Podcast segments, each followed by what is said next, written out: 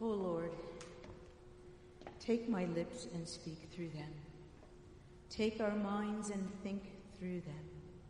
Take our hearts and set them on fire with love for you, that we may extend peace, love, and hope in the world. In the name of the Father, and the Son, and the Holy Spirit. Amen.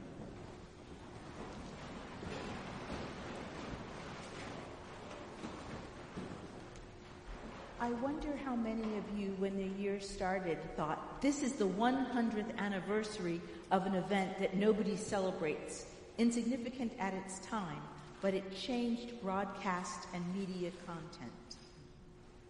Debuting in 1923 on WNYC, a local radio broadcast aired a groundbreaking program, for good or ill. It included trivia questions by a local newspaper, and it was called the Brooklyn Eagle Quiz on Current Events. It was the first game show. Successful nationwide radio quiz shows followed in the 1930s, notably Professor Quiz and Uncle Jim's Question Bee in 1936. Two years later, at 10 p.m., on May 31st, the UK launched Spelling Bee, a complete ripoff of what the Americans had done, and they adapted a radio program to television. More game shows and televised competitions followed them, increasing in complexity and sophistication over the next hundred years. Two shows that I used to watch regularly had multiple judges. In one, the contestants were watched. They had elaborate costumes. Often others were with them on the stage and they varied in their talents that they presented, sometimes with deep quality and other times lacking such. In the other, contestants were not watched at all. There were no elaborate costumes and often they were alone on the stage. Only one talent was showcased. It was always high in quality and without fanfare. And it was the content and quality of a one message that had to resonate with at least one heart in order then to move one chair that could change their life. The first show was America's Got Talent. The second, The Voice. In this passage from the Gospel of John, we learn about another man named John who gained notoriety by his life and words. This was no ordinary man. We know from the other Gospels that he was related to Jesus and that he was older than Jesus by several months. We know that he wore camel hair garments, camel hair, not camel skin. However, camel skin makes for great cinematography and makes him more wild looking like a caveman, so I can understand why that's in our thoughts. His camel hair garment, though, is important because it's most likely a cloak, a cloak like Old Testament prophets wore. John was dressed like Elijah, the great prophet, who was expected to return when the Messiah was about to appear. In fact, people asked John if he was Elijah. Just as a collar or a badge or a tool belt or a stethoscope indicates a profession, so would the garment that John wore indicate that he was a prophet. It's no wonder that they asked who he was. But in this passage, we are not focused on his baptizing ways. The gospel highlights something much more important. It was his voice. John knew who he was. He was not the light, but he came to testify to the light, to bear witness that the light was here, present and unrecognized, unseen. The questioners knew the scriptures, and they were expecting a prophet like him to herald the coming of the Messiah.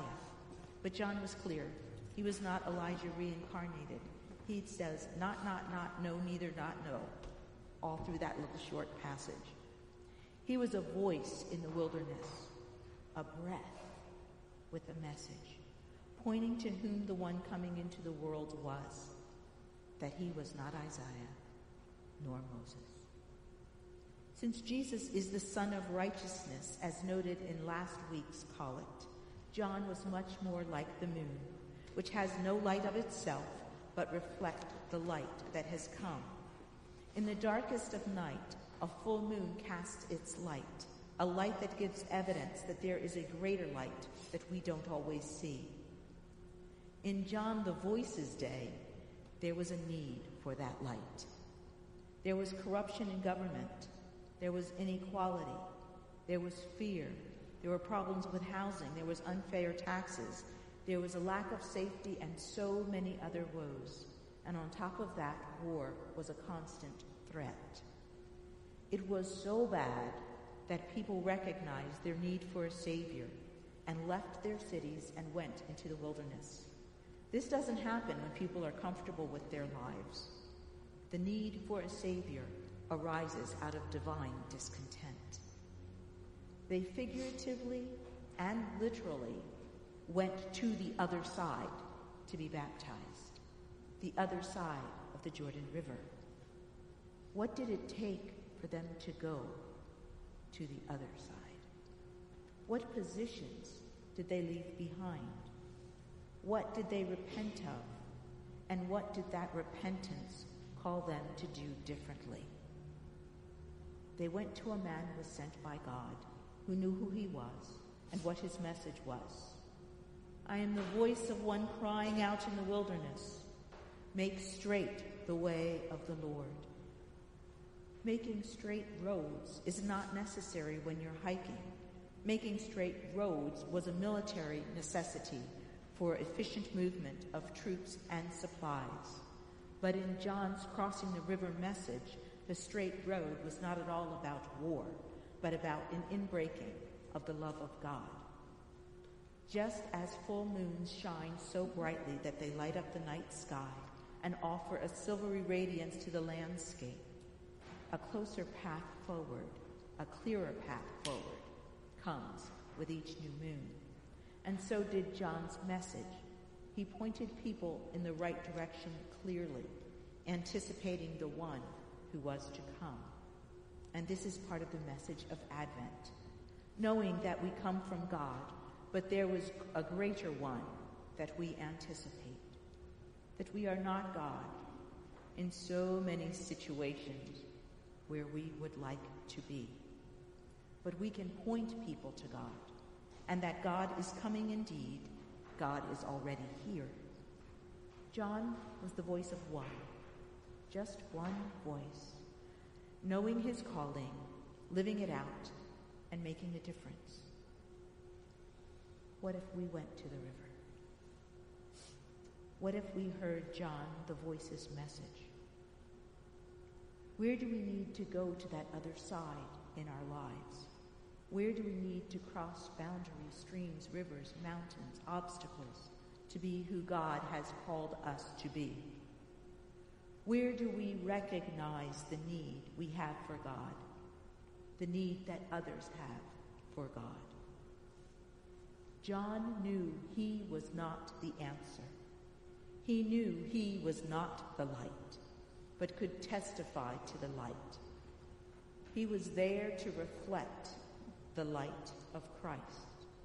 And we are called to be like John, to speak the truth, to make the way for others to get to God smooth, straight, being willing to suffer shame and loss for the cross of Christ, and to recognize that God is coming, and indeed, God is already in our midst.